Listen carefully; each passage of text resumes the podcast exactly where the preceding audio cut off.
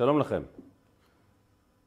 אם הייתי אומר לכם שיעקב אבינו נאבק על שלום בית שלכם, יכול להיות שהייתם משקיעים בו יותר. כולנו היינו משקיעים בו יותר.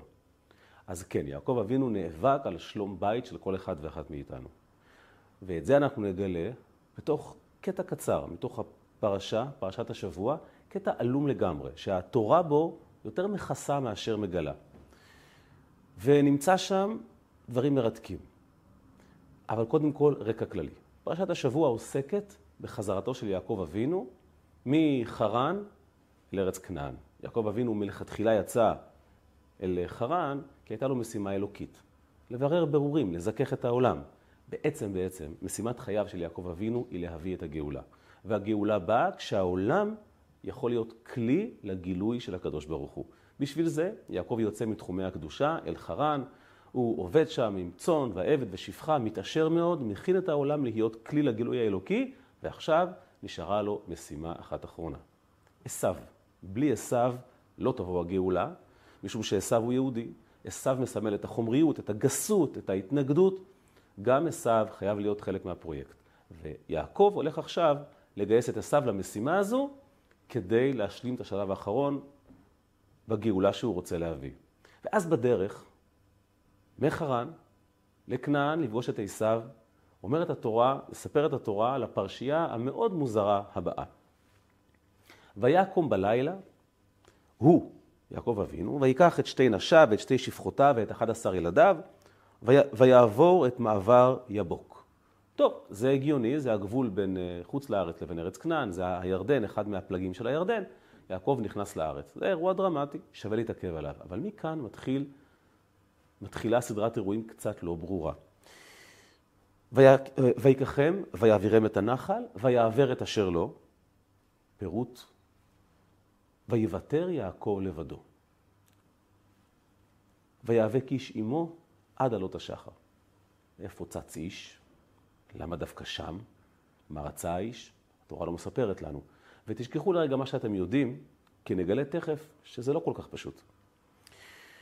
ויער כי לא יכול לו. הם נאבקים כל הלילה, ואותו איש מגלה שהוא לא יכול לפגוע ביעקב. אז מה הוא עושה? ויגע בכף ירחו. למה הוא לא עשה את זה עד עכשיו? אם זה כזה קלף מנצח, הוא היה אמור לשלוף את זה כבר באמצע הלילה, לא בסוף הלילה. כי מסתבר שהדבר הזה משמעותי, יעקב נפגע. ואז כאשר יעקב אבינו מכריע את אותו איש, והשחר עולה, אותו אדם מבקש מיעקב, שחרר אותי. ואז ההפתעה הגדולה היא שיעקב אומר לו, אין בעיה, קודם תברך אותי. אם אתם הייתם מותקפים חלילה בסמטה אפלה בלילה, בידי איש אלים, הייתם מבקשים ממנו ברכה בסוף העימות. למה ברכני? אותו אדם מוכן לברך את יעקב, הוא מוסיף לו שם, ישראל. למה? כי שרית עם אנשים ואלוקים ותוכל, אתה עומד במשימות, זו הברכה. תמשיך לנצח כל חייך. ואז שואל יעקב את האיש, תגיד לי, מה השם שלך? לא הבנתי. קודם אתה מבקש ברכה מאיש מוזר שתוקף אותך, ואז אתה שואל אותו, איך קוראים לו? אותו אדם לא עונה, הוא לא משיב, אבל יעקב משחרר אותו, ומסתבר שהאיש הזה מאוד פוחד מהיום, כי כשמגיע היום הוא רוצה לברוח. אז ברגע שהוא לא חושף את שמו, יעקב משחרר אותו והוא הולך לדרכו. יעקב נורא מרוגש מהמאורע הזה, הוא קורא למקום שבו התנהל הבלגן, פניאל כי ראיתי אלוקים פנים אל פנים ותנצל נפשי.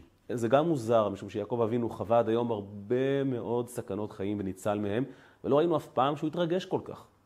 כל הסיפור הזה לוטה בערפל. פרשני התורה נותנים פרשנות מאוד מעניינת, אבל ממש מהקצה אל הקצה. נתחיל בשאלה הבסיסית הפשוטה. לאן היו פניו של יעקב מועדות? הוא הלך אל עשיו או ברח מעשיו? כולם רגילים לחשוב שיעקב הלך לעשיו.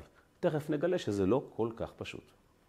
שני מפרשים עיקריים מצדדים בכך שיעקב אבינו הולך אל עשיו. זו המטרה שלו, מחרן לעשיו.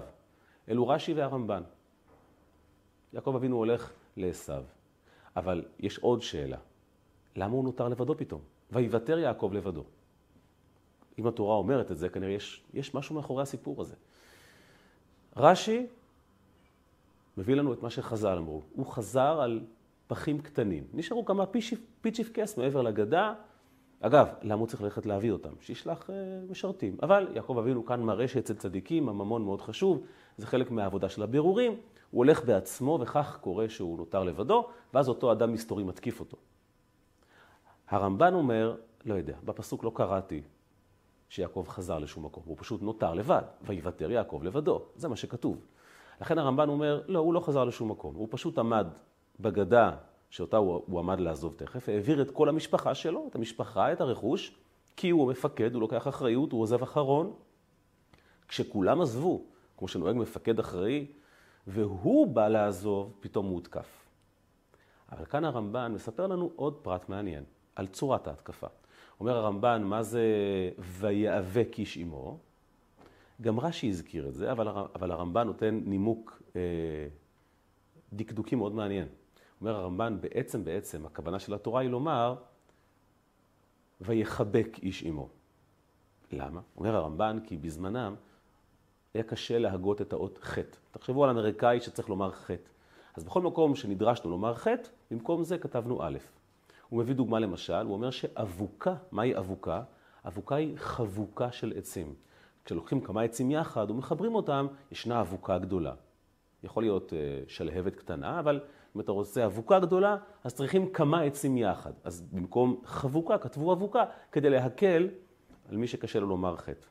דבר נוסף, הוא מביא מיחזקאל פסוק שאומר, ארוזים במרקולתך, שדבר שהוא ארוז בתוך הקופסה, והרד"ק שם מפרש ואומר, חרוזים.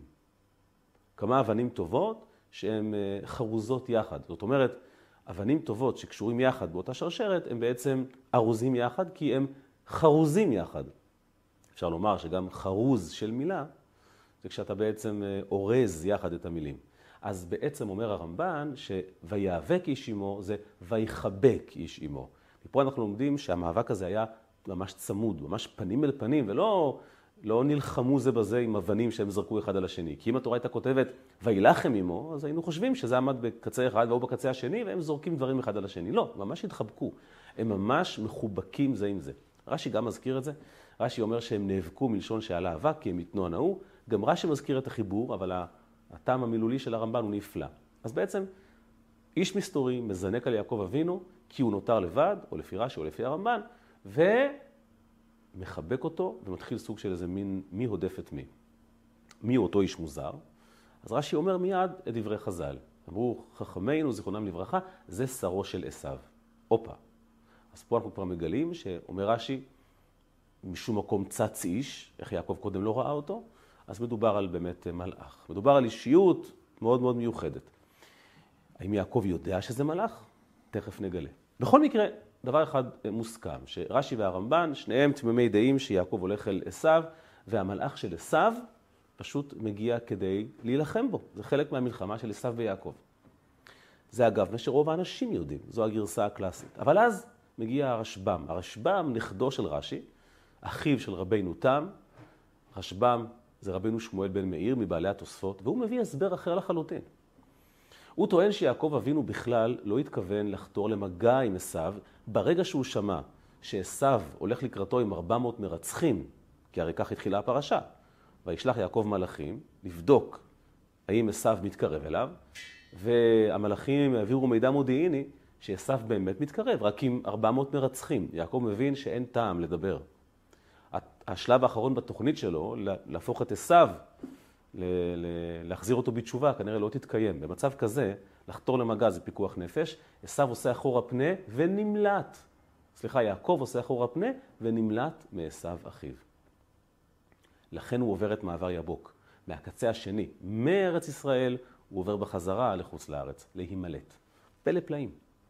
ואז אומר הרשב"ם, דבר מאוד מעניין, לא רק שיעקב נמלט מעשיו, וזה גם מסביר למה הוא נשאר לבד. הוא הבריח את הנשים, את הילדים, את הרכוש. הוא הבין שהפגישה עם עשיו היא מסוכנת. הוא פשוט הבריח אותם, ואז הוא נותר לבד. אומר הרשב"ם, והוא עצמו התכוון לעשות את כל הבריחה הזו בלילה, לכן כל המאורע הזה התרחש בלילה, כי אם בורחים עדיף לברוח בלילה, סיכוי יותר טוב שתוכל להימלט. ואז אומר הרשב"ם דבר מדהים. אני אפילו אקרא מבפנים, כי זה באמת דבר שאנשים לא יודעים. ויאבק מלאך אמו שלא יוכל לברוח, ויראה קיום הבטחתו של הקדוש ברוך הוא שלא יזיקהו עשיו. מדהים. אומר הרשב"ם, המלאך הזה שהגיע לא רצה להזיק ליעקב. הפוך, הוא בא לעכב את יעקב כדי שיעקב יראה את עשיו ויחזה במו עיניו איך ההבטחה של הקדוש ברוך הוא שהוא ישמור עליו מתקיימת. אז האיש הזה הוא בכלל בצד שלנו. נכון, זה היה מאבק ויעקב נאבק כי הוא לא רצה את זה, ומסיבות ברורות, המלאך השאיר אותו שם, בעצם זה רק לטובתו. זה מעלה המון שאלות ותהיות, אבל יש פה הרבה היגיון בהסבר הזה. יעקב נמלט מעשיו. עוד מישהו שטוען שיעקב הלך בכיוון השני, זה האברבנאל. דון יצחק אברבנאל, זה כבר 500 שנה קדימה, מהרשב"ם. הוא בכלל מעריך בפסוק הזה מאוד, והוא אומר דבר מאוד מאוד מעניין.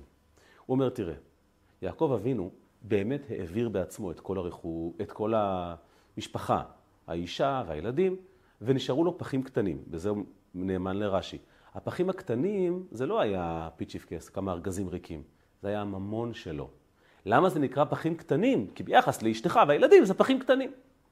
אז יעקב אבינו הולך כדי להשלים את המלאכה, להעביר את הממון, וכך הוא נותר לבדו. ואז תוקף אותו איש מסתורי, יעקב, אומר אברבנאל, לא יודע שזה מלאך. אבל מה בעצם המאבק, מסביר אברבנאל? ויאבק איש עמו, על מה המאבק? לנו בראש, אנחנו מיד מציירים מכות, מהלומות. אומר אברבנאל, וזה הוא נצמד למה שבאמת כתוב, ויאבק ויחבק, הם פשוט אוחזים זה בזה, וכל אחד מנסה להכריע ולהפיל את רעהו על הרצפה, זה הסיפור. כי המאבק הוא מי שולט, מי מוביל קו. מי בעל הבית? הרי למדנו כבר שיעקב ועשיו לאומי לאומי אמץ. כשזה קם זה נופל. הם תמיד מדד אחד של השני. אז הם פשוט נאבקים מי יעמוד זקוף ומי ייפול. ולכן זו הסיבה שהמלאך לא מכה את הירך של יעקב מההתחלה, כי זה לא הכוונה שלו. הוא לא רוצה לפגוע ביעקב. לא זו המשימה שלו. המשימה של המלאך היא פשוט להנחיל קו. לומר ליעקב, אין בעיה, אני מסכים שאתה תהיה, אני גם זקוק לך, יש לך עושר ויש לך הרבה אמצעים, אבל אתה תהיה כפוף לי ולא להפך. אבל כשהבוקר מתקרב והמלאך הזה רואה שאי אפשר להפיל את יעקב והוא לא מוכן לוותר, הוא עושה טריק מלוכלך. הוא פוגע בירך של יעקב כדי להפיל אותו בכל מחיר, למרות שזה לא חלק מהמאבק. הוא לא רוצה לפגוע ביעקב אבינו. ואז קורה דבר עוד יותר מעניין. הוא מגלה שאי אפשר להפיל את יעקב. אומר האברבנאל, יעקב נאחז בידיו במלאך, כמו שהוא כותב בלשונו, ידי אביר יעקב, ולא מרפא. המלאך מבין שאי אפשר לגרום ליעקב לרדת. זה כמו הסיפור המפורסם, שכשהרבי מלובביץ' היה הולך ברחוב מהבית לבית הכנסת, בשנים שהוא הלך לבדו ברגל, או אולי אפילו יותר מאוחר, אז שמו לב שכשהוא פוגש גוי, אז הוא אומר לו, בוקר טוב לבבי, עם חיוך גדול, וכשהוא פוגש יהודי, הוא עושה ככה תנועה עם הראש. אז פעם מישהו שאל, במה הגוי זכה יותר מיהודי? ודאי, גם גוי צריך, כולנו צריכים יחס, כל בן אדם מגיע לו יחס, אבל למה האפליה הזו לטובת הגוי? אז הרבי אמר, אני את הראש שלי מוריד רק בפני יהודי. להגיד בוקר טוב, להניף את היד, אין לי שום בעיה. אבל להוריד את הראש, זה רק בפני יהודי. יעקב אבינו לא מוריד את הראש ולא מוריד שום דבר, המלאך מזהה. אבל יעקב עוד לא יודע שזה מלאך. אומר האברבנאל, רק כאשר המלאך מברך את יעקב. ואגב, זו הסיבה שיעקב ביקש ברכה מאותו אדם, כי הוא מבין שהמאבק היה מי ישלוט. עכשיו, שאני בא לבית, אני רוצה ממך ברכה. כשהמלאך אומר לו, אני קורא לך ישראל, כי שרית עם אנשים ואלוקים. כאן יעקב אבינו מבין שהוא התעמת עם מלאך. אומר האברבנאל, באותו רגע יעקב אבינו התמלא בדרך ארץ. והוא פונה אל המלאך בשיא הכבוד, ופונה ואומר לו, ויומר, ממש ככה ביראת כבוד, מה שמך? כי יעקב רוצה לדעת איזה מלאך אתה, אתה מלאך של דין, אתה מלאך של רחמים, מה צפוי לי? גם פגעת בי, יש לזה השלכה, אני צולע, תהיה לזה עוד התמודדות, מי אתה? והמלאך אומר לו, זה לא רלוונטי, אני ממילא עושה את השליחות של הקדוש ברוך הוא, מה נוגע לך, מה האופי שלי? זה מי שאני. ואז יעקב משחרר אותו, ויעקב נורא מרוגש משתי סיבות. קודם כל, כי הוא התאמת עם מלאך פיזית, דבר שעוד לא קרה לו עד היום. ודבר שני, הוא מבין שהפציעה בירך תלווה את בניו ובני בניו בליל הגלות הארוכה. ופה הוא רואה גם את ההצלחה העתידית שלהם, למרות הקשיים, אז הוא מודה לקדוש ברוך הוא. לא יאומן, סיפור מדהים ממש. בכל מקרה, יש לנו כרגע שני פרשנים לפחות. יש עוד הרבה פרשנים, אבל אותם בחרתי כי הם באמת, הם מתארים את זה בצורה מרתקת. שני פרשנים שמספרים שיעקב אבינו הולך אל עשיו, שניים שטוענים שהוא הולך מעשיו ונמלט. כולם מסכימים שזה היה השר של עשיו. לא מסכימים מה בדיוק רצה השר, האם הוא רצה את טובת יעקב או ההפך. חייבים להגיע אל הסוד. חייבים לראות את הדברים מהזווית היותר רחבה שלהם על פי פנימיות התורה. פנימיות התורה, תורת החסידות, לא באה לומר עוד פירוש, היא באה לחשוף את הפנימיות, את הנשמה. זה כמו שבגוף יש רבדים, יש יד ויש מוח. אי אפשר להשוות בין יד למוח, אבל הנפש יודעת לתרגם את היד בשפה נפשית ואת המוח בשפה נפשית. יש לה ביטוי ידני וביטוי מוחי, אבל מהזווית של הנפש. החסידות זה הנפש של התורה. מה מדהים? שהחסידות מתייחסת לשתי הגישות. לגישת הרשב"ם, שיעקב בורח מעשיו, ולגישת רש"י והרמב"ן, שיעקב הולך אל עשיו. כדי להבין מה אומרת החסידות, צריכים טיפה ראייה רחבה יותר. מה בעצם מנסה לעשות יעקב, ולמה עשיו כל כך מתנגד? מה אכפת לעשיו שתבוא הגאולה? מה הלחץ? הרי עשיו, איש חכם, הוא רואה שיעקב אבינו בעקבות הדבקות בקדוש ברוך הוא נהיה עשיר גדול, הוא מוצלח מאוד. תלך איתו, תצטרף אליו, כדאי לך. בקטע כלכלי כדאי לך, בקטע חומרי כדאי לך. מה המאבק של עשיו? מה מטריף אותו? מה מפריע לו? למה צריך להיאבק בכלל? אז כדי להבין את זה, צריכים שוב לעשות זום אאוט, ולראות את הדברים מזווית רוחנית הרבה יותר גבוהה. אומרת תורת החסידות. תראה, הסיבה שהתורה מציינת שיעקב אבינו עבר את הנהר כדי להגיע לארץ ישראל, כי בעצם האבות הקדושים, הרי מלכתחילה מאיפה הגיעו? אל מעבר לנהר. כמו שכתוב, מעבר הנהר ישבו אבותיכם. אבל לא נהר גשמי, נהר רוחני. זאת אומרת, נשמתם של אברהם, יצחק ויעקב הגיעה ממקום גבוה מאוד שנקרא עבר הנהר. זה מקום שבו הקדוש ברוך הוא ויהודי הם דבר אחד. הנשמה נחצבה מכזה מקום ששם היא הייתה מאוחדת עם הקדוש ברוך הוא בתכלית, זה נקרא מעבר לנהר. למה זה נקרא נהר? כי בספר בראשית בהתחלה כתוב ונהר יוצא מעדן להשקות את הגן, יש נהר שמפריד בין האלוקות, התהורה התכליתית לבין כל הדרגות שאחריה. לא נאריך בזה עכשיו. מה רוצה עכשיו לעשות יעקב אבינו? לחזור בחזרה אל מעבר לנהר, אבל הפעם לעשות את זה עם צאן, ועם גמלים, ועם משפחות ועבדים, כי הרי כל המטרה לשמה הם עזבו וירדו מעבר לנהר, כדי להכשיר את העולם לחיבור עם הקדוש ברוך הוא. זאת אומרת, מלכתחילה, העבודה של אברהם, יצחק ויעקב, הייתה לקחת את הייחוד. יהודי הוא היה מיוחד עם הקדוש ברוך הוא, נשמתו הייתה מיוחדת, ולגרום ייחוד עם הקדוש ברוך הוא, עם החומר, עם העולם הגשמי. זו הייתה העבודה שלהם. אברהם התחיל, יצחק המשיך, ויעקב עושה את העבודה השלמה, משלים את הפרויקט. אז המטרה היא ייחוד.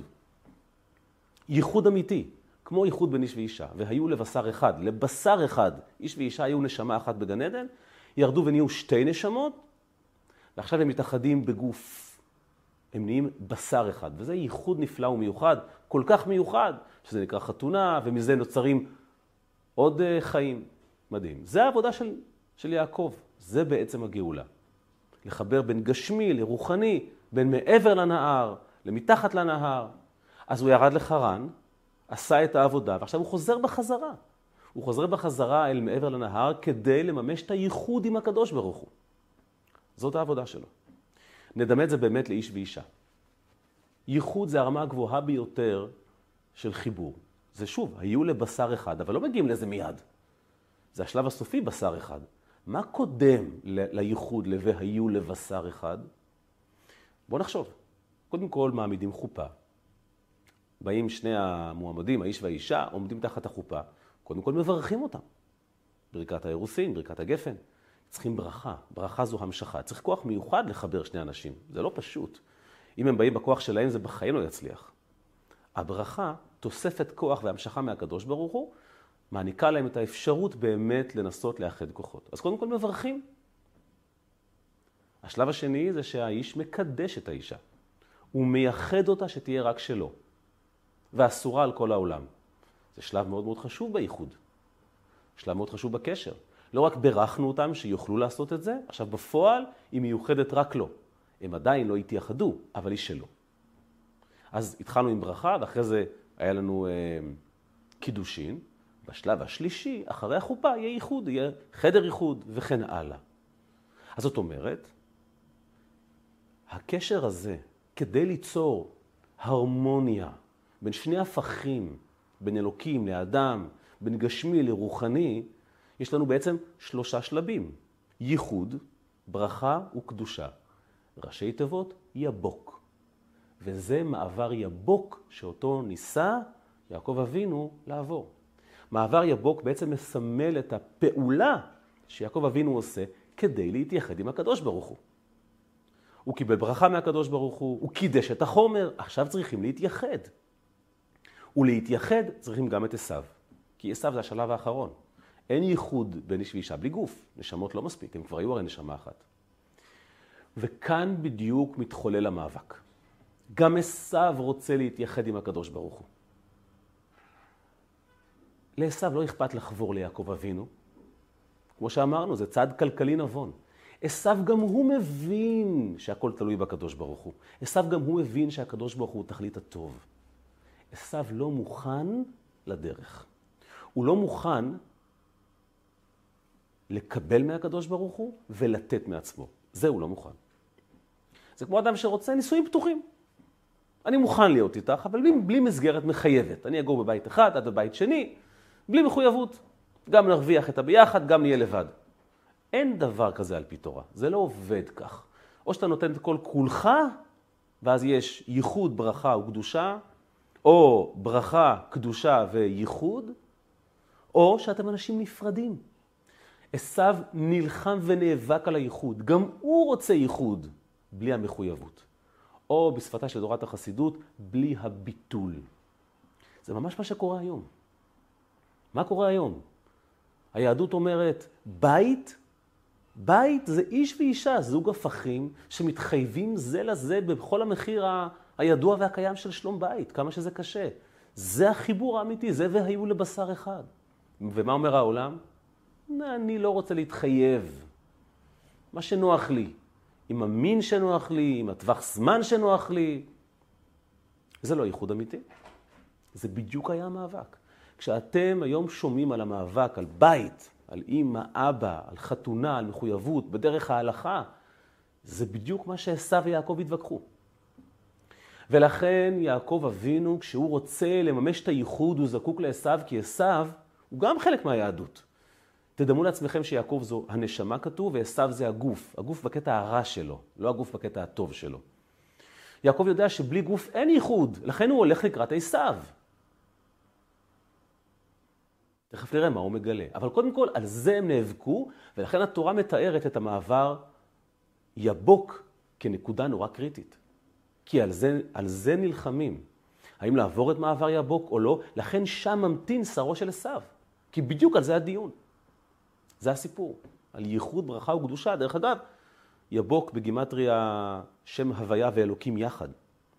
שזה אחדות השם. שם הוויה מסמל את הרוחניות, את הקדושה הגדולה. שמלוקים את הטבע, הייחוד, החיבור.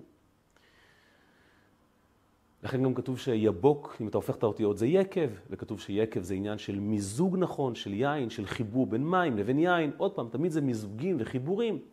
לכן כתוב שיעקב הביא לאביו יין, אפשר הרבה להעריך בזה. אבל הנקודה היא שיעקב אבינו מגיע בשיא אל מעבר יבוק, הוא רוצה לעבור את המקום הזה כדי להתייחד עם הקדוש ברוך הוא. בלי עשיו זה לא יקרה, ועשיו לא מוכן להתחייב, לא מוכן להיכנס למסגרת, לא מוכן להיות בטל. ויעקב הרי על זה עבד כל החיים שלו. שיהיה מיזוג אמיתי, שיהיה ביטול אמיתי. יעקב נקרא קטן כי הוא מקטין את עצמו למען הקשר. לכן כתב שהוא אומרת תורת החסידות, לכן כתוב שהוא חזה בשביל פחים קטנים. כלים קטנים, זה לא הפירוש ארגזים ריקים. הוא אמר, אני רוצה מקום שבו הכלים הם קטנים והמחויבות היא גדולה. כמה אדם יכול להכיל זוגיות? זה נורא נורא קשה, זה נורא מורכב. כמה הכלי יכול להכיל? חוסר הבנה, חוסר הקשבה, ריב, מתח. זה תמיד יבוא עם זוגיות. אומר יעקב, כזה אני רוצה. מקום שבו הכלי קטן והעוצמה גדולה. בסוף יהיה פה מזוג. אם הכלי גדול מדי, ייחוד לא יהיה. עשיו גם רוצה כלים קטנים, אבל של השני יהיה כלים קטנים. אני על שלי לא מוותר. ועכשיו נכנסים לשלב הבאמת מרתק. הרי ראינו קודם שישנם בעצם שתי אסכולות. האסכולה שאומרת שיעקב הולך לעשיו ומעשיו. בתורת החסידות, הפרשנות הקלאסית היא באמת כמו רש"י והרמב"ן. שיעקב אבינו הולך אל עשיו כדי לברר אותו. אבל, אדמו"ר האמצעי, בנו של בעל התניא, שאתמול בי' בכסלו ציינו את יום גאולתו ממאסר, אומר הסבר נפלא שמתממשק וממש מתחבר לאותו קו שאומר שיעקב בעצם נמלט מעשיו. והוא אומר כך, יעקב אבינו באמת סיים את העבודה בחרן, הוא הולך אל עשיו, הוא באמת משוכנע שעשיו מוכן לבירור, כי יעקב עשה כל מה שהוא רצה. הוא גם יודע שעשיו הולך לקראתו עם 400, הוא רק לא יודע איזה 400, כי יש דרגה רוחנית מאוד גבוהה, ששם הייחוד מתבצע, שנקראת 400. לא נעריך בזה עכשיו. זה נקרא 400 עולמות של אהבה. לא משנה כרגע למה. והוא בטוח שזהו, שהכל מושלם. ואז המלאכים מגלים לו שבעצם עשיו מגיע עם 400 מרצחים. זאת אומרת, עשיו בכלל לא בקטע. ואז יעקב אבינו מבין שאין טעם, אז הוא פשוט מחליט לוותר. אין טעם לחתור למגע. אז מוותרים. ואז יעקב אבינו, לכאורה, לא רוצה להגיע למגע. שם הוא פוגש את השר של עשיו. עכשיו, כמו שאמרנו, אם יעקב לא רוצה לפגוש את עשיו, אז השר של עשיו לא מגיע רק כדי להכריע את יעקב, כדי למחוק אותו. זה מאבק אחר. שימו לב לאפיון הבא. כותב אדמו"ר האמצעי. השר של עשיו זה השורש של עשיו. השורש של עשיו היה מתוקן ונכון לגאולה. זאת אומרת, יעקב אבינו פוגש את השר של עשיו, הוא פוגש את הרובד החיובי באישיות של עשיו. זה דבר מדהים. קצת מזכיר את מה שאומר הרשב"ם, שהמלאך בא להתערב לטובת יעקב בכלל. כי באמת השורש של עשיו היה טוב. הכוונה טובה, אני רוצה ייחוד, רק הביצוע של הגוף כושל. השורש של הגוף הוא נהדר. יעקב, אומר הרבי האמצעי, פגש בגדה השנייה, ויוותר יעקב לבדו, הוא פגש שם את השורש החיובי של עשיו. אז על מה נאבקו? על מה המאבק? השורש של עשיו, שאותו ייצג המלאך, אמר ליעקב, הצלחת, הדרך שלך נכונה. אני בעל תשובה שלך. בוא נלך לגאולה, אבל אני מוביל. איך אתה מוביל? אני בעל תשובה. נכון, עשיו שלי, שהוא הגוף, עוד לא מוכן לגאולה. אז מה? תן לי להוביל את העסק. אתה צדיק, זה דרישה גבוהה מאוד. אני הוביל את זה הלאה. בעל תשובה יש לו כוח אדיר, בעל תשובה הוא יותר מצדיק. הרי במקום שבעל תשובה עומד, גם צדיק לא עומד. תן לי להוביל. אני לא נגדך, אני בעדך. אני בעל תשובה. פעם שמעתי על איזה בעל תשובה בדורנו שאמר, נכון שחב"ד החזירו אותי בתשובה. אבל הרבי שלהם צדיק, אני בעל תשובה, אני יותר גדול מהרבי שלהם. טענה. אז יש פה דיון. השורש של עשיו אומר, אני בעל תשובה. מכיוון שאני בעל תשובה, תן לי להוביל. עשיו לא בתמונה, עשיו לא בכיוון, לא אכפת לנו. אז עשיו לא רוצה להתייחד. אבל השורש שלו טוב, בוא נלך עם השורש. זה מספיק. ויעקב אומר, אני רוצה את זה מושלם. אני רוצה את זה בטעם של צדיק. בדבקות אמיתית, בלי להשאיר שירים מאחור. אפילו את האבק אני לא משאיר מאחור. לא רק את האדמה הזו אני ביררתי. הרי יעקב אבינו שכב על האדמה, אסף אבנים, יצק עליהם שמן. יעקב לא מוותר על אף רובד בבריאה, ועכשיו הוא נאבק על האבק. גם על הסוף, גם על היהודי הכי אחרון אני לא מוותר. על החלק הכי תחתון שבגוף אני לא מוותר. שורש לא מספיק לי. אפילו שכל יהודי בשורשו בעל תשובה אומר יעקב, זה לא מספיק לי. ויש כאן מאבק, ומי צודק? וכאן מגיע השוס. אומר אדמו"ר האמצעי, ויוותר יעקב לבדו, הרי הפסוק הזה לא היה אמור להיכתב, ברור שהוא נשאר לבדו, הוא העביר את כולם לפני זה. שימו לב, הוא נותר לבדו, כי בזכות המאבק עם שרו של עשיו, גם הוא נהיה בעל תשובה. למה? דבר פשוט נפלא. עד עכשיו יעקב אבינו השפיע על העולם, אבל הוא תמיד שמר על מרחק. מה למדנו עכשיו? ויאבק איש עמו, ויחבק. הוא ממש התאחד עם השורש של עשיו. זה כמו שהצדיק יכול להסתכל בחדר שלו, להיות עם הספרים והקדושה, הוא יכול לצאת החוצה לסוף יהודים שעשו עבירות ולעבוד איתם, וכשאתה עובד עם יהודים שעשו עבירות, אתה רואה דברים שאתה לא צריך לראות. אתה שומע דברים שאתה לא צריך לשמוע. יש ביטוי שאומר מרבותינו שהבעל שם טוב מסר את נפשו להביט בפניהם של רשעים. וכך נהגו כל מי שהלך בדרכו אחרי זה, כי כשצדיק מביט על פנים של רשע, הוא ניזוק מזה. זו הפעם הראשונה שיעקב אבינו לא רק מטפל ברע, לא רק מזכך אותו, הוא מתחבק איתו, והוא מקבל תואר נוסף לצדיקותו, הוא נהיה גם בעל תשובה.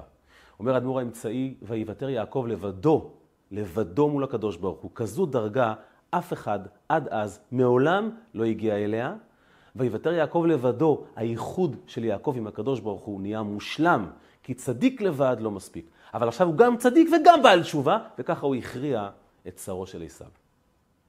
לכן כתוב שהם העלו אבק. אומרים חז"ל, ויאבק איש עמו, הם העלו אבק. מה זה העלו אבק? הרי אם אבק זה הבירור, מה זה העלו? כן, השורש של עשיו שיתף פעולה. הם העלו יחד אבק. יעקב הוא המברר, והשר של עשיו מסייע בעצם ליעקב. זה מאוד מתאים לקו של הרשב"ם, שבעצם יעקב חותך מעשיו, אבל הוא עובד עם השורש, עם השורש שלו, עם המלאך, שבעצם בסוף רק עוזר ולא מפריע.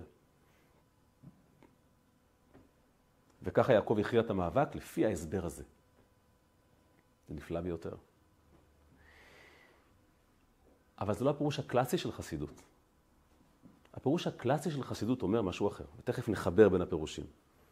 הפירוש הקלאסי אומר, יעקב אבינו הולך אל עשיו, הוא לא מבריח את הרכוש מעשיו, הוא לא מבריח את הנשים מעשיו, הוא הולך אל עשיו, הוא יודע מה המצב. הוא חותר למגע, הוא מעביר את הנשים, את הילדים, הוא הולך בעצמו אל עשיו. ואז פוגש אותו השר של עשיו כדי להילחם בו. לא שורש מתוקן ולא שום דבר, ממש להילחם בו. כי השורש של עשיו אומר, אני רוצה את הייחוד, אני מרגיש את הייחוד, אני נמצא קרוב לשם, לא רוצה להתבטא, לא רוצה מסגרת, לא רוצה להתחייב. לא בא לי להתחייב. ויעקב נאבק איתו. באמת המאבק הוא על האבק, על השיירים. זאת אומרת, אתם צדיקים, תעשו מה שאתם רוצים, תניחו לנו. אומר הגוף לנשמה, את צדיקה, אני מאוד מעריך את זה, כל הכבוד לך, הכל בסדר, תניחי לי. זאת אומרת, תניח לגוף, הוא יעשה מה שהוא רוצה. אומר יעקב, בשום פנים ואופן לא, זה לא עובד כך. ואז יעקב כמובן מכריע, והמלאך מכה אותו, באמת בכף ירחו, כי הוא רואה שמול יעקב הוא לא יצליח, אז הוא עובד עם הדור הבא שיגיע. וזו הסיבה, דרך אגב, שכשיעקב מכריע את המאבק הזה, והוא מגיע לעשיו, עשיו כבר מרוכח, כי השורש שלו התרכך, בהמשך יעקב יישא סוכותה. כתוב שסוכות זה בגימטריה יבוק, שזה בגימטריה חיבור של הוויה ואלוקים. אגב, אולי זה המקום לומר שאם פעם אישה אומרת לבעלה, יבוק שכמוך, זה לא מעליב. תראו איזה עומק יש בביטוי יבוק. אבל יש כאן שני פירושים סותרים בחסידות, אז מה בסוף? אז אולי אפשר לומר כך. הרי ברור שהרשב"ם לא טעה ורש"י לא טעה. אולי אפשר לומר כך. כשיעקב אבינו שמע שעשיו לא מוכן לבירורים ולא מוכן לגאולה ולא רוצה להתחייב, הוא החליט לחתוך ממנו.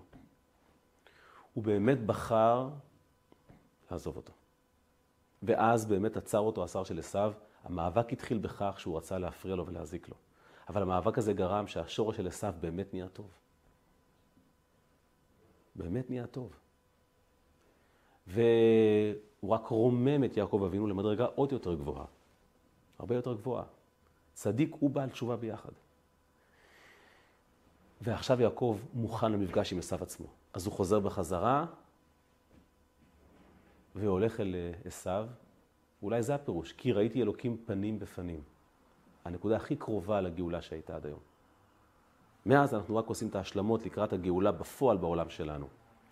דרך אגב, הרבי אומר שזו הסיבה, זאת אומרת, הרבי האמצעי, בנו של בעל התניא, שרבי עקיבא ורבי מאיר היו גרים, כי זה המעלה של צדיק ובעל תשובה ביחד. וזה מעלה שאף אחד לא יכול לעמוד בפניה. זו מעלה שמביאה את הגאולה. נשמה וגוף. צדיק ובעל תשובה. ייחוד. ייחוד ומחויבות. נסכם. יעקב אבינו זקוק לעשיו כדי שתבוא הגאולה. הוא רוצה לחתור למגע, אבל יש את השורש של עשיו ואת עשיו עצמו. המאבק הוא איך להתייחד עם הקדוש ברוך הוא. עם מחויבות או בלי מחויבות. יעקב רוצה את זה ייחוד אמיתי. ייחוד אמיתי חייב לבוא עם המון מחויבות, המון ביטול, המון ויתור, ואז יש ייחוד. לכן הוא רוצה את זה ייחוד ברכה קדושה, עם חופה ורב, עם מחויבות לכל החיים. יבוק או יקב. עשיו לא מוכן. המאבק הזה מתנהל בשלבים, ולמעשה הוא לא נגמר עד היום. עד היום, בכל פעם שאנחנו בבית, עם האישה, שאנחנו עם החברים, זה הסיפור. האם נצליח לאחד ולייחד? היעקב שלנו כבר מאוחד, הנשמה שלנו כבר מאוחדת. ודאי שהישראל שלנו, זה הרובד העילי בנשמה, כבר מאוחד. המאבק של יעקב זה על האבק, על השיירים.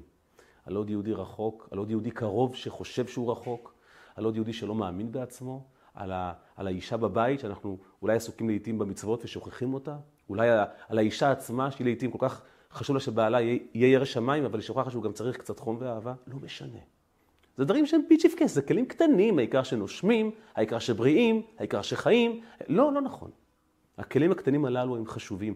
אנחנו לא משאירים מאחור שום דבר. אם השארנו ארגז אחד מאחור, תכונה אחת מאחור, הגאולה כבר לא תהיה מושלמת. הגאולה צריכה לחדור עד אחרון האבנים ביקום, בטח בחיים שלנו. ולכן המפגש של יעקב ועשיו מחכה לסיומו. הוא התחיל שם במעבר יבוק, קיבלנו את הרצפט, זה חוזר על עצמו תחת כל חופה, ומאז אנחנו עמלים להשלים את החיבור הזה. בכל חיבור של איש ואישה, בכל חיבור בין יהודים.